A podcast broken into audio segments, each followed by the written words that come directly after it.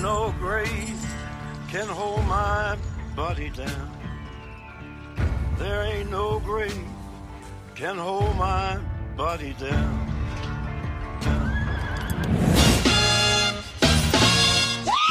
They caught my wife and they sold her, but I don't know who to.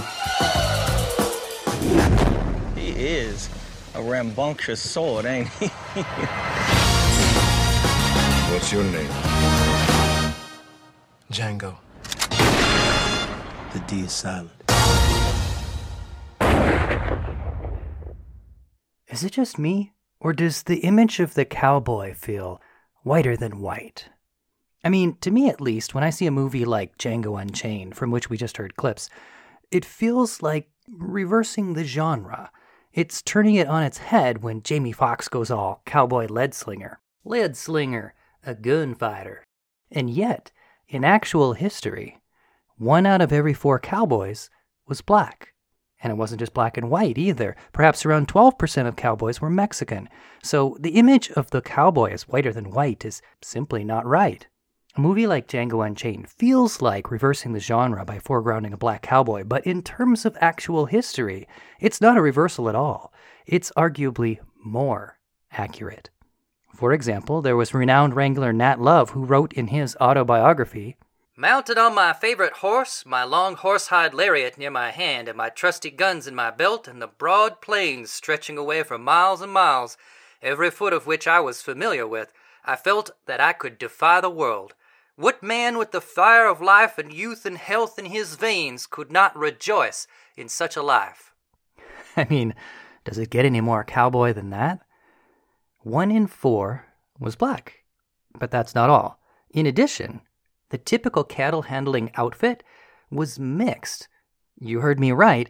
The typical outfit was mixed. It's not like there were three all white outfits for every all black outfit or something like that, and numbers come out of the average. No, no, no. All black outfits did exist, but they were the exception, not the rule. Mixed outfits were the norm. So black cowboys were not only common, but they rode side by side with their white counterparts. And while it is true that black cowboys struggled to achieve the highest ranks, say like trail boss or ranch boss, they filled almost every other position. And believe it or not, in most outfits, white and black cowboys even received equal pay. Now, how could that be? I mean, we're talking about a time right after the Civil War, right? Two seconds before, African American slaves had received no pay at all. And the Emancipation Proclamation did not mandate equal pay. That had to wait till 1964. And we are still struggling to make it a reality even today. So, how could there be a job with equal pay so soon after the Civil War? And out of all the places, how could that place be the land of the supposedly whiter than white cowboy, the Wild West? As historian Kenneth W. Porter summarily declares, African Americans, quote, enjoyed greater opportunities for a dignified life there than anywhere else in the United States. Well, that just doesn't fit the received image of the frontier, now does it? Now, don't get me wrong, there was discrimination on the frontier, plenty of it, even among cowboys. But that discrimination played out in interesting ways. In this highly masculine profession, there was relatively little discrimination out on the trail, where men were among other men, and what mattered most was skill and being a straight arrow. Straight arrow, an honest, forthright person. But when cowboys rode into town, it was a different story. In the presence or potential presence of white women, suddenly things flipped upside down. Anxieties about miscegenation or interracial coupling turned the surprisingly mixed West into a segregated society in town. Moreover, this same miscegenation phobia only increased as the frontier closed at the end of the 19th century, reaching a fever pitch in the early 20th century, just as Western films started appearing. And then what do you suppose happened to the image of the cowboy? What's going on here? Did miscegenation fears whitewash the Western genre? Is that how the cowboy became whiter than white? And if so, then what was the West really like for men and women of African descent? And how were their stories forgotten? That's what we're talking about in today's episode I'm BT Newberg, and this is the history of sex.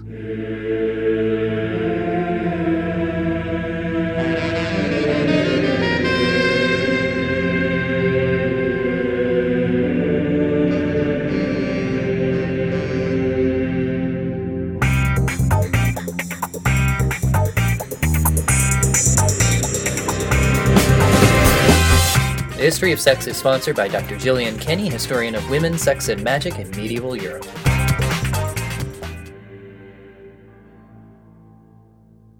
I'd like to thank our Patreon patron, Tim Zaliga, for making this episode possible. Folks, this is the fourth episode in our ongoing series, Sex in the Wild West. We've looked at the American frontier from several different angles at this point already men, women, even cross dressers. And now it's time to tackle race, because as we've already seen in our introduction, race and sex get tangled up rather quickly. Just as we saw in our earlier series, Sex in the Third Reich, where Nazi racial policy hinged upon Nazi sexual policy, so too was race and sex bound up together rather intimately in the American Wild West. Now, race, of course, covers not just black and white, but also Native Americans, Chinese Americans, Mexican Americans, and a whole lot more. Today, we are going to focus primarily on African Americans, but as we'll see, tensions, of course, reverberated across the racial landscape. All right, let's begin.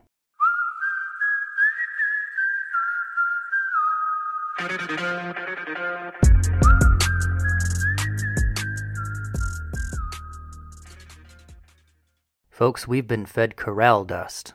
Corral dust. Lies and tall tales. That's some authentic frontier lingo for you there, folks. It seems the Western genre has been whitewashed. I mean, maybe it's just me. Maybe I'm showing my bias here when I say that it feels like the cowboy is whiter than white. But I don't think it's just me. I mean, here's a Quora forum online where someone asks exactly the same question. They ask, why do people think that cowboys were all white? And here's a Guardian article entitled, Where Have All the Black Cowboys Gone? And so I don't think it's just me. There really does seem to be a sense out there that cowboys were all one skin tone. So why would this be? Well, of course, there are many reasons. Uh, for one thing, you know, modern racial identities in America have chosen to foreground certain aspects and let others fade. Parts of black culture today, like hip hop, tend to project a very urban, streets kind of lifestyle, even though there are black rural folks too. And at the same time, parts of white culture, like country western music, for example, tend toward the opposite. So the idea of a black cowboy kind of runs contrary to stereotypical assumptions these days. That's certainly part of it. But I think there's more to it. Much more, in fact. I think that the Western genre itself has been whitewashed. But what do I mean by whitewashed? Well, I don't mean that black cowboys have been absent from films. They haven't. Rather, somehow, they've been made invisible. See, unlike male to female cross dressers that we heard about last time, black cowboys were not excised from the silver screen. On the contrary, they were there in spades. I mean, with a quick Google search, I managed to turn up nearly 40 Western movies and TV shows featuring black characters, and even that list is nowhere near complete. And what's more, they're not just modern flicks like Django Unchained or even the very recent Netflix film The Harder They Fall, which features a nearly all black cast. Here's one, for example, that goes all the way back to 1939, entitled The Bronze Buckaroo, starring Herb Jeffries. Gun, I want to send a message and I don't want no answer. Special delivery. You found the right address. So, truth be told, black cowboys have appeared in westerns all throughout the 20th century, and yet it doesn't feel that way. Why? Well, of course, there are many factors. Race and identity in America is a very complicated, nuanced thing with a lot of history, but I'm just going to focus on the factors that are endemic to the movies themselves. So, for one thing, black characters in westerns have often been given minor roles, you know, peripheral to the plot, or they've been sidekicks or comic relief. So, quantity is not necessarily quality when it comes to film representation. That's one thing. However, that's not always the case. There have also been prominent examples where the quality really was there. For example, the 1992 film Unforgiven, Morgan Freeman fights side by side with Clint Eastwood, gets just as much screen time, and really feels like a main character on equal footing. Further back than that, Woody Strode starred in the 1960 film Sergeant Rutledge with no white counterpart as co star. And all the way back in 1922, there was already a silent film, now lost, called The Bulldogger, starring black cowboy Bill Pickett as himself. That's right, he was an actual real life cowboy from the Wild West, and he starred as himself in this silent picture. And yet, somehow, even at that time, way back in 1922, black cowboys were apparently already feeling invisible and this is poignantly illustrated by a story recalled by actor singer Herb Jeffries in the 1994 documentary Midnight Ramble. Sometime in the early to mid 1930s, while on tour in Cincinnati, Jeffries came across a young black boy who was a fan of silver screen cowboy Tom Mix. The boy, however, was in tears. Now, here's how Jeffries tells the story. Domingo. We were traveling on the road. It was in Cincinnati, Ohio. Uh, it was an early evening, about 5 o'clock, and there were a bunch of children running up the alleyway. A uh, group of little white children and one little black child uh, running along behind, and he was crying. They went through the fence, and so we called him over and says, uh, hey, what's the matter? Those guys hit you? And he said, no, they're my friends.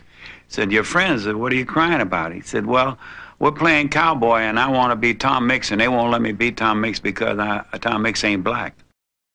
Little black children cannot relate in a cowboy picture. Who can they be, you see? And yet there were many great black cowboys, great heroes in our history. Who could they be? These children, they were playing cowboys, and the boy couldn't be Tom because already, in the eyes of these children, black folks couldn't be cowboys. Already in the mid 1930s, cowboys were whiter than white. Now, this was just 40 years after the closing of the frontier. A quarter of all cowboys had been black, and yet just four decades later, they were already forgotten. And remember, too, this is just one decade after that Bill Pickett film where he starred as himself in the flesh. And yet, it seems that audiences, like these children, couldn't see him. The black cowboy was already invisible. For these children, cowboys were whiter than white. Now, after this experience, Herb Jeffries determined to make cowboy flicks for black children just like that little boy. And he starred in many with titles like Harlem on the Prairie, Two Gun Man from Harlem, and the one that we heard just a moment ago, The Bronze Buckaroo. No doubt this did bolster the self esteem of many a black child.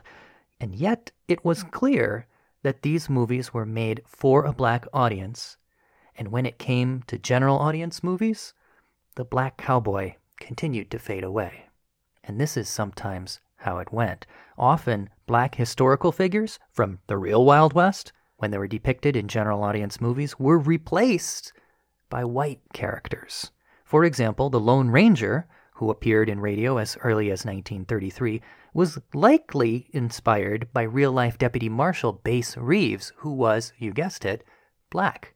Nevertheless, the series did not present the hero that way, and now, I guess this is radio, so I suppose there's some leeway for the imagination, but the voice actor was not black, and when the Lone Ranger did finally appear in film in 1938, he looked just like those children had expected. The Lone Ranger, based on a black historical figure, was whiter than white.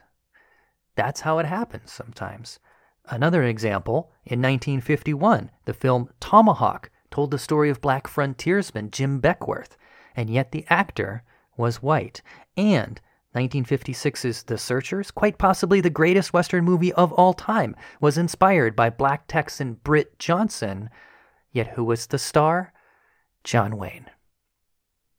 So that's what I mean when I say whitewashed.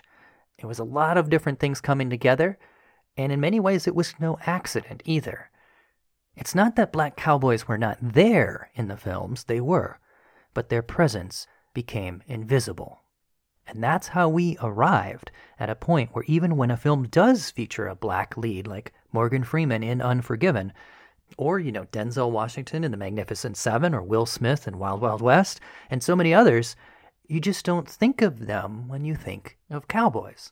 So, through a combination of marketing to niche audiences, low quality character roles in general audience films, and even outright replacement by white actors, black cowboys have become invisible. The white skinned cowboy is now such an automatic assumption that a black skinned cowboy feels like reversing the genre. It was true in the 1930s, and it's true today. The Western has been whitewashed.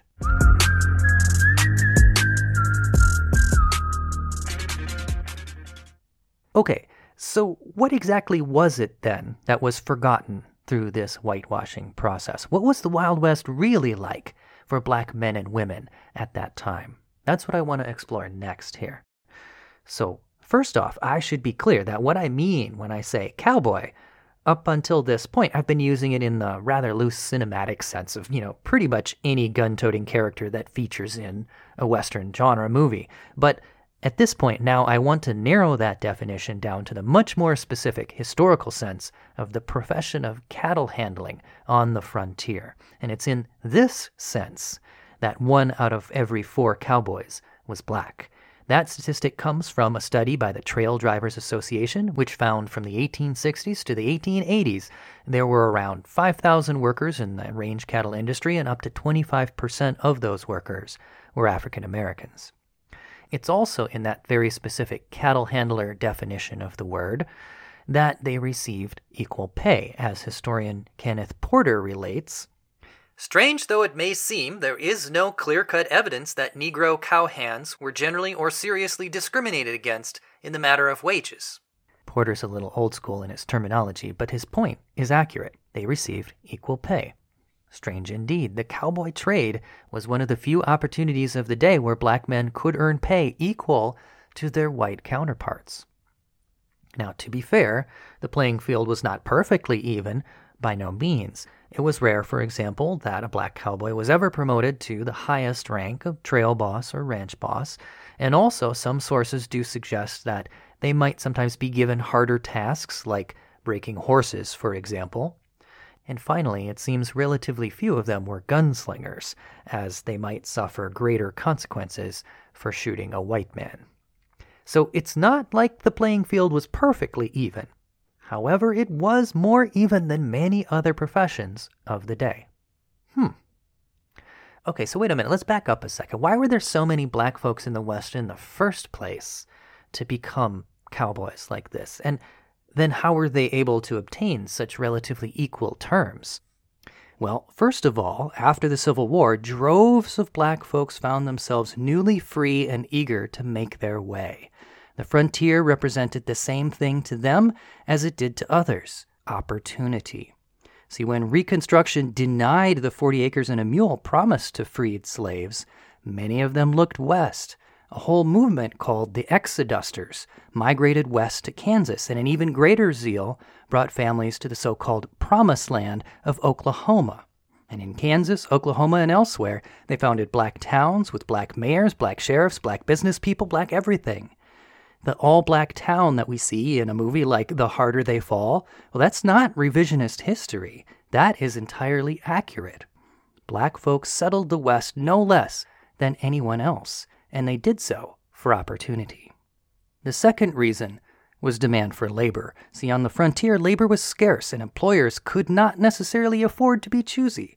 Consequently, black people often stood a better chance of getting hired in the West. And the final reason was high demand skills. See, black people often had skills that were especially valuable on the frontier. Many of them had previously worked with cattle back on plantations, and some were excellent hands at horses as well. For example, Addison Jones was famous for breaking wild horses, a dangerous job called topping. These were valuable skills that were in high demand. And another skill that many African Americans brought to the frontier was cooking. Now, I know that may not sound very glorious, but actually the cook was highly regarded. The quality of food offered by a cowboy outfit was often what attracted cowboys to one outfit over another. So, employers regularly paid cooks higher wages sometimes up to twice the salary of an ordinary cowhand. And so, due to opportunity, labor demands, and valuable skills on offer, African Americans headed west no less than others. The real cowboy trade was by no means whiter than white. It was every bit a mixed race affair, with black folks not just present, but typical. But not all black folks in the West became cowboys. There were also soldiers, for example. Some 180,000 had served in the Civil War, and despite an initial wage gap, by the end of the war they were actually receiving equal pay there as well. And when the war ended, many of them still had years left to go on their commissions, and they were sent west. And there they acquired the nickname Buffalo Soldiers, now, popular legend claims that this moniker was given them by Native Americans who thought their curly hair resembled buffalo fur, but the true origin of the nickname is unknown. We might just never know. Regardless, they earned a reputation as strong military men, and in at least one case, military women. Cathay Williams cross dressed as a man in order to join the military and served two years as Buffalo soldier William Cathay. Now, speaking of women, what was the West like for them? When black men answered the call, Go West, young man, black women also responded. Unfortunately, the prospects for them were not quite as rosy. There were no good equal pay opportunities like cattle handling or soldiers, for example. Moreover, because black men who were not cowboys or soldiers did often suffer a wage gap, the average household tended to be more strapped for cash, and this led to greater pressure for women to seek work outside of the home. Many ended up finding employment as domestics, such as housekeepers, cooks, nannies, and laundresses. Others turned to prostitution. And you might even find all black brothels in towns with a large number of black cowboys or soldiers coming through. But examples can be found of women breaking into other trades as well. For example, Emily O.G. Grey opened a furniture workshop in St. Anthony, Minnesota. Some opened boarding houses or became real estate brokers. And then there were those who took up more rough and tumble careers. For example, we already heard about Cathay Williams' stint as a Buffalo soldier. In addition to that, Mary Fields drove stagecoach across California. Henrietta Williams Foster, better known to history as Aunt Rittie, herded cattle as a cowgirl in Texas, and Johanna July, a woman of mixed black and Seminole descent, became a highly sought after bronco peeler. Bronco peeler, someone who tames unbroken horses. So suffice to say that black women in the West, while clearly disadvantaged, found their way nonetheless. Now, one surprising silver lining for them was education. See, many black women in the West were quite literate, because they tended to live in towns and cities, they actually often had better access to schooling than even some rural white women. Plus, as historian Glenda Riley notes, Black families sometimes chose to educate daughters instead of sons to protect girls from employment exploitation. So, black women, in some ways, actually had a bit of a leg up in terms of education. And once educated, Many of them entered teaching, and some even became nurses, doctors, journalists, or editors. In short, for both men and women of African descent, the West represented opportunity. And while the equality of that opportunity was hmm, uneven at best, one could make a go of it. And there were, at least for men, certain jobs where they could earn respect and even equal pay. Given the choices that were on offer within the United States at the time, the West was relatively welcoming. However, that welcome did have its limits. Despite all that has been said thus far, the West could also be downright unwelcoming in certain circumstances. In the right places, the amount of melanin in one's skin, which may have mattered relatively little just moments before, could spark tension. And when it came to one subject in particular, Anxieties smoldered which could blaze into a fire at the slightest breeze. That subject was sex. Now, now, what does sex have to do with any of this? How can sex turn the relatively mixed West into a segregated society? And how did it ultimately lead to the whitewashing of the Western genre? That's what we're going to explore next. But first, we'll take a short break and we'll be back after this. And now, the History of Sex presents this Hey, folks, this is normally the part where we have some humorous historical skit, but this time we've got something even better an audio drama production of a scene from the only existing autobiography of a real black cowboy The Life and Adventures of Nat Love. Nat Love was a former slave taught to read by his father, even though antebellum statutes outlawed black literacy at the time. And after the Civil War, Nat was freed along with all other slaves, and after a short period as a sharecropper, he headed west. His autobiography, published in 1907, tells the tale. Now, let me tell you, folks, Nat pretty much fulfills the expectations for a raucous cowboy adventure story.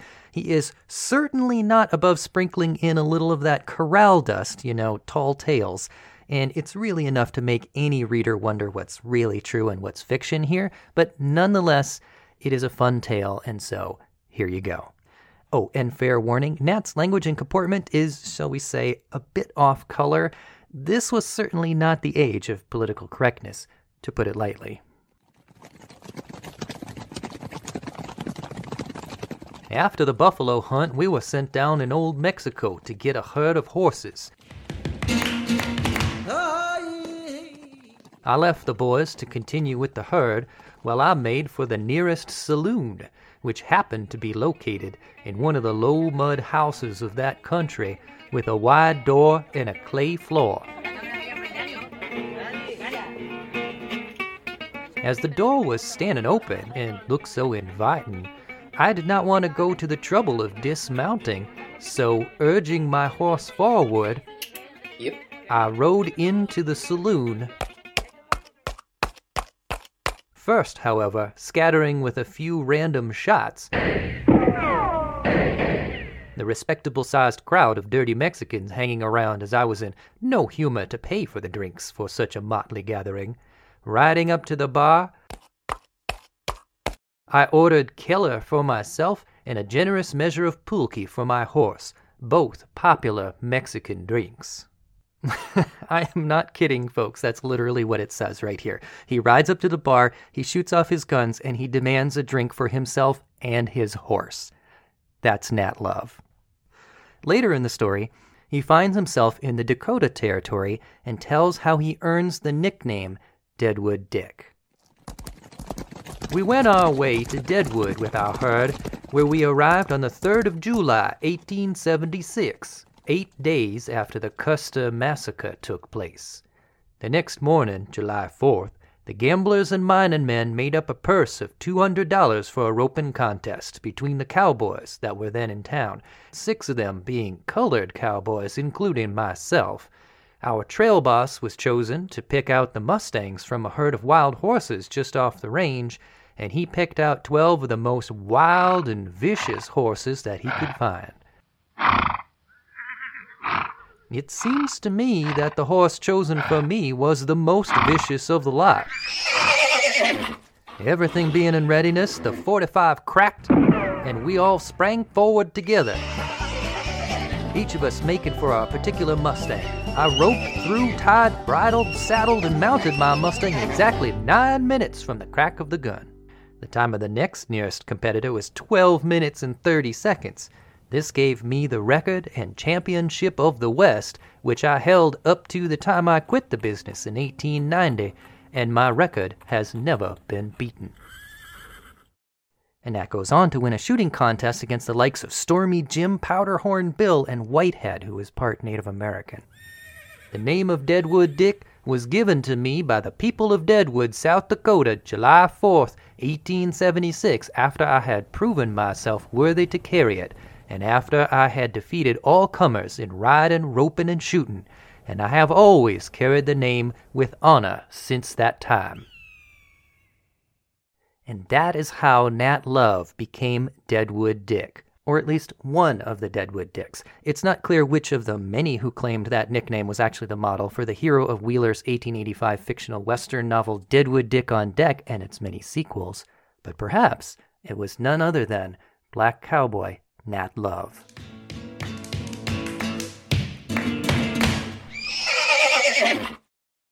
All right, we're back.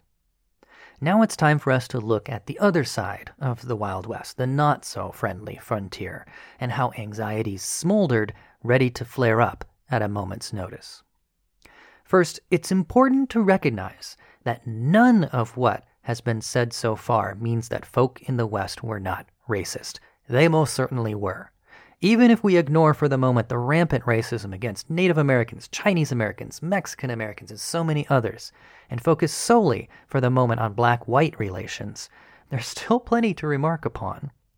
Black men may have been granted respect and equal pay in certain jobs, and black women may have been able to make their way and even obtain slightly better education prospects than even some white women.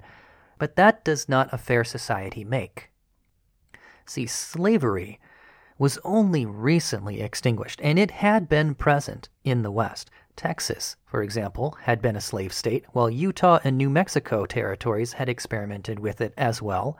Meanwhile, even free states and territories did not necessarily consider all races to be equal, and slavery was by no means the only institution of race based discrimination.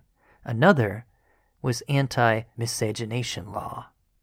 Miscegenation refers to coupling between races, whether we're talking about marriage or whether we're talking about sex. Now, anti miscegenation laws in North America date back at least as far as the 17th century in the colonies of Virginia and Maryland. But nearly all U.S. states passed similar laws at one point in history. There's maybe like nine or ten that never did. Most states did have these laws. And as for the West, only four Western states repealed such laws prior to 1888, so within the heyday of the cowboy. Those states were Iowa, Washington, Kansas, and New Mexico. All of the rest of them would keep them well past the heyday of the cowboy and into the mid 20th century. Now, the target of these laws wasn't actually the mixing of races per se. For example, unions between blacks and Asians, well, legislators didn't really care about that. Rather, they specifically cared about the mixing of the white race with non whites. And this led to some peculiar mental gymnastics in some cases. See, in order to legislate against the mixing of the white race, lawmakers had to define whiteness, which had been a moving target all throughout North American history. For example, back in the 18th century, no less than Ben Franklin had considered only Britons and Germans from Saxony to be white. So not even all Germans were white for him, only those that came from the region of Saxony, plus English people, were white.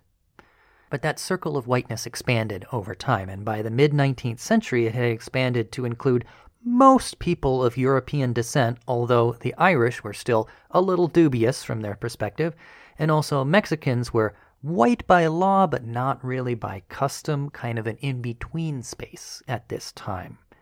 So whiteness evolved over time. And so it was always a moving target for these legislators to try to define and make laws about it.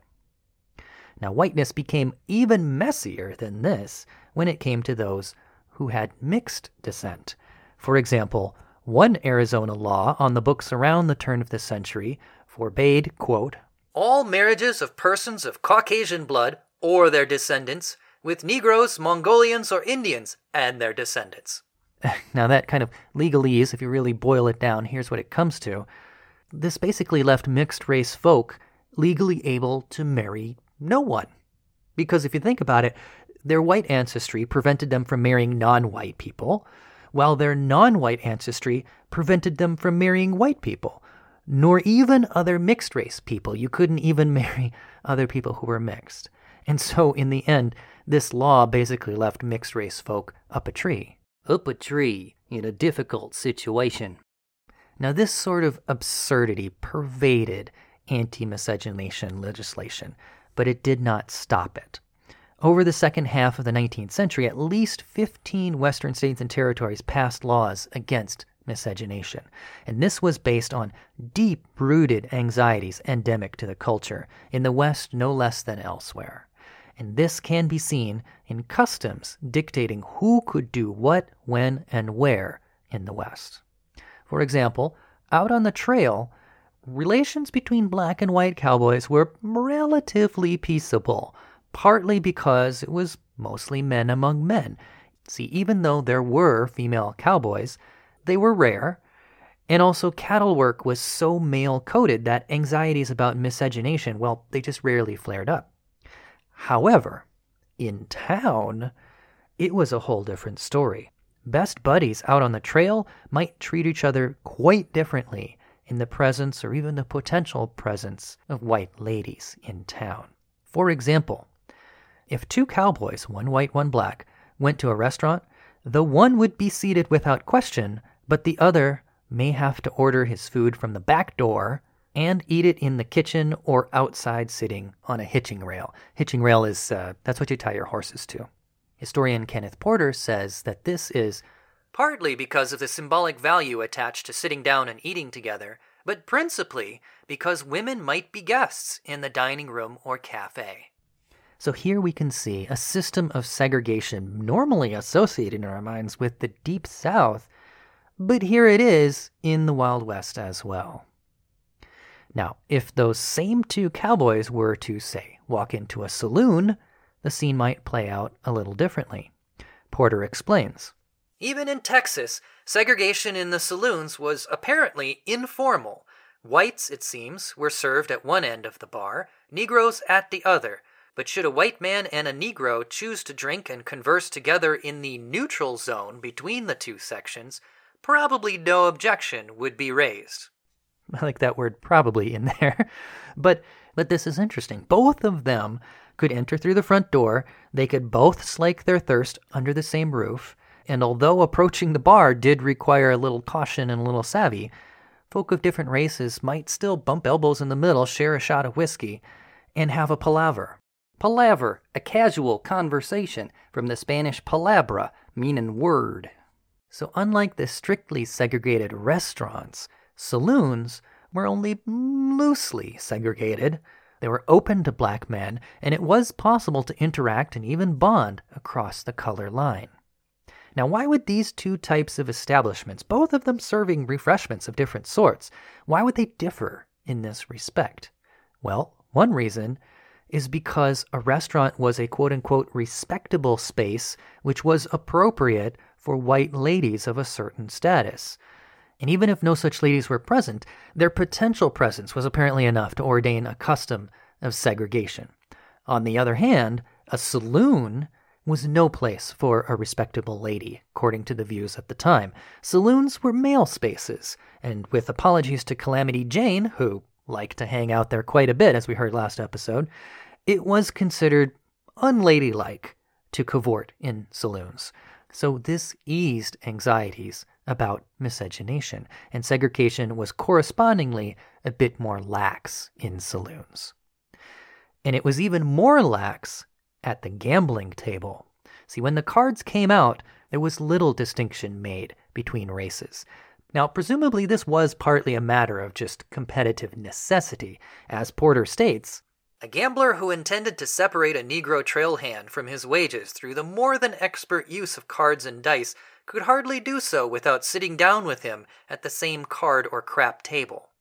So they kind of had to share the same space, but at the same time, you know, gambling was another one of those highly male coded spaces where women were rarely present. It was also unladylike. And so, miscegenation fears were eased there as well. Consequently, whites and blacks both read from the same California prayer book. California prayer book a deck of cards. So the gambling table was hardly segregated at all. And moreover, when things came to blows at the gambling table or elsewhere, sides did not necessarily break down along racial lines. Historian C. Robert Haywood notes that violence between whites and blacks in Dodge City, where he, he did a particular study of that city, violence between whites and blacks in Dodge City was surprisingly rare, and he even cites a few instances where whites actually defended their black fellows in a scuffle. Now, once again, violence is a male space. Unless you're fighting over a woman, ladies tended not to be present. So we're starting to see a pattern here. But in spaces where ladies were always present, particularly in a sexual context, that's where segregation once again might rear its ugly head. For example, brothels were completely off limits to black customers. The thought of black men sleeping with white women, even such soiled doves. Soiled doves! Prostitutes, aka sportin' women, doves of the roost, or nymphs du prairie. The thought of black men sleeping with white women was apparently too much. If a black cowboy hoped to indulge his appetites of these sort, well, he had to do it either at a black brothel if the town was large enough to have one, or he had to avail himself of the few independent black ladies that might be working in a smaller town. Thus, the strongest segregation of all was precisely in the most explicitly sexual of situations where ladies were present. So we can see from this that segregation in the West manifested more or less along a sliding scale conforming to how likely it was for white women to be present. And where the question of interracial sex became explicit, segregation was strongest of all.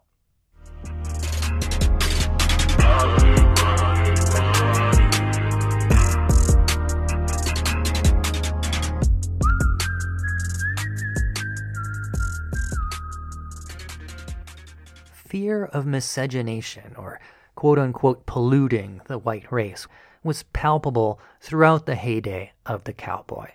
Then, at the turn of the century, just as the sun was setting on the real life Wrangler and rising on the silver screen one, it proliferated even further. Miscegenation fears reached a fever pitch heading into the 1920s. The infamous Red Summer of 1919 saw more than three dozen racial riots, or more accurately, racial massacres. Now, the situation there was more complicated than we can get into here in this episode, and I don't want to give the impression that sexual tension was the only or the root cause of that, but it was certainly a major factor, and you can see this because witness just two years following in 1921 when the mere accidental touching of a white woman by a black man in an elevator appears to have lit the match of the Tulsa Race Massacre. That's the best we can reconstruct of what actually happened. It seems like he probably stumbled and maybe used the white woman to kind of steady himself. Uh, but it was reported in the papers that he ripped her dress and attacked her in his elevator, and so that set things off.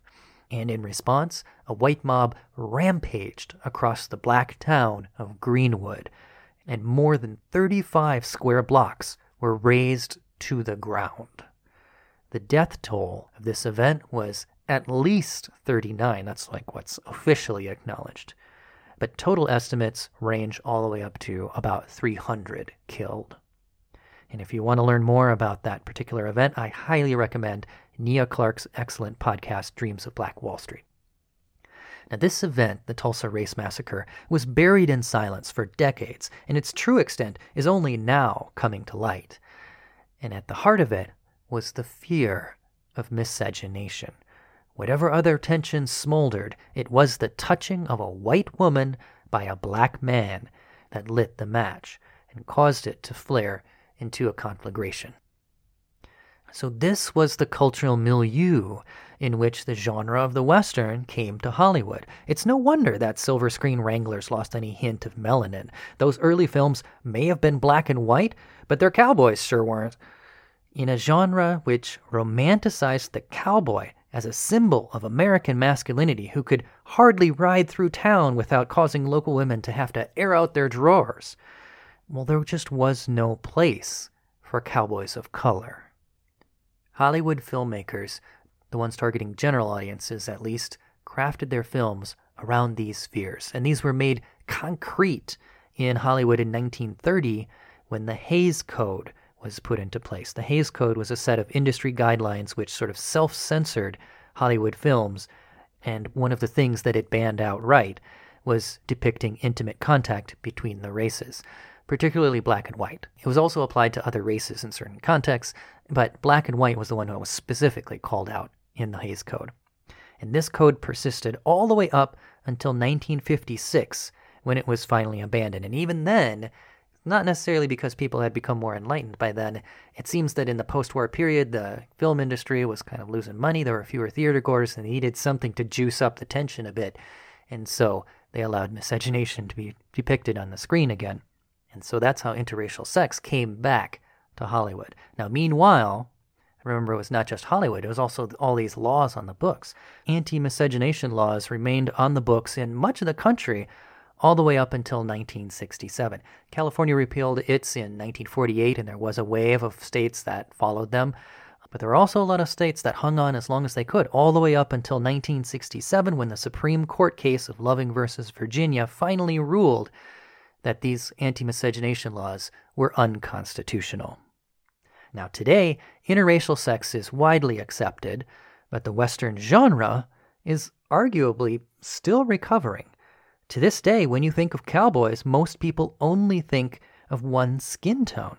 And as we've seen, that's partly, not wholly, but partly because of these fears of miscegenation and the history of how that got depicted or not depicted. Jamie Foxx slinging guns in Django Unchained, it feels like a reversing of the genre, even though black cowboys did actually ride the range, and not in any small numbers.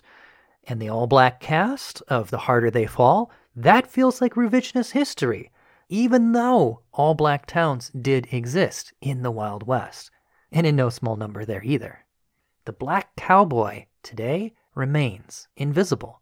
When you think of cowboy movies, somehow you just don't think of Morgan Freeman in Unforgiven, or if you do, then you don't think of that as historically accurate.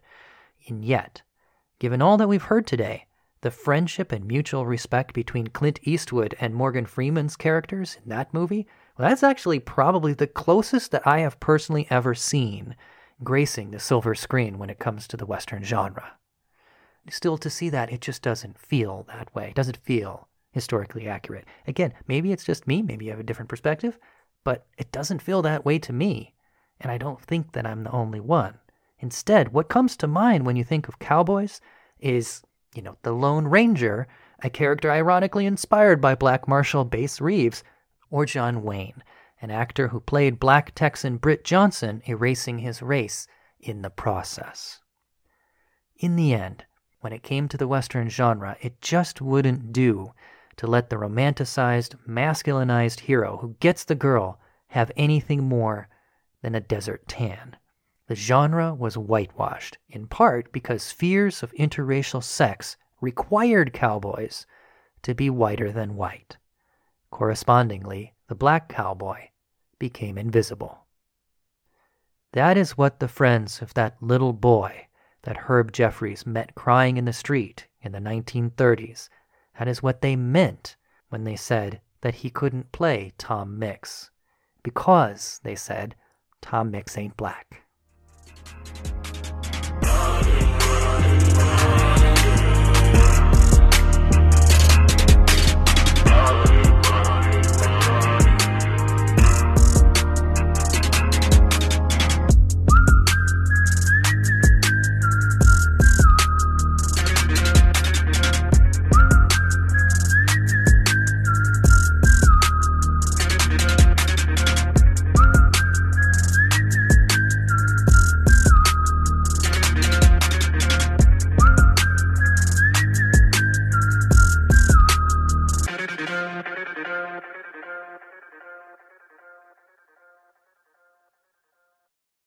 Well, that's all I've got for you today, folks. I hope you learned something. I certainly did.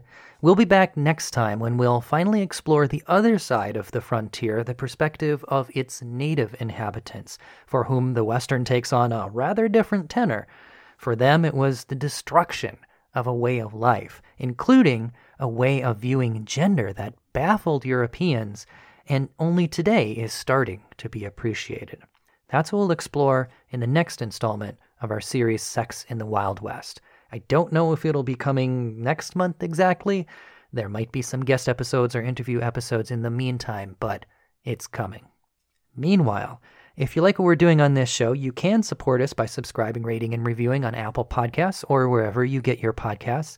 Or you can pledge on Patreon, where $5 a month gets you a portrait in the time period and culture of your choosing. I will draw you as a lariat looping lad or lass finding your fortune on the frontier with no regard to the color of your skin or whatever you want. I'll make you look awesome, I promise. Just go to www.patreon.com slash btnewberg. That's patreon.com slash btnewberg. All right, folks, I'll see you next time. I'm BT Newberg, and this is the history of sex.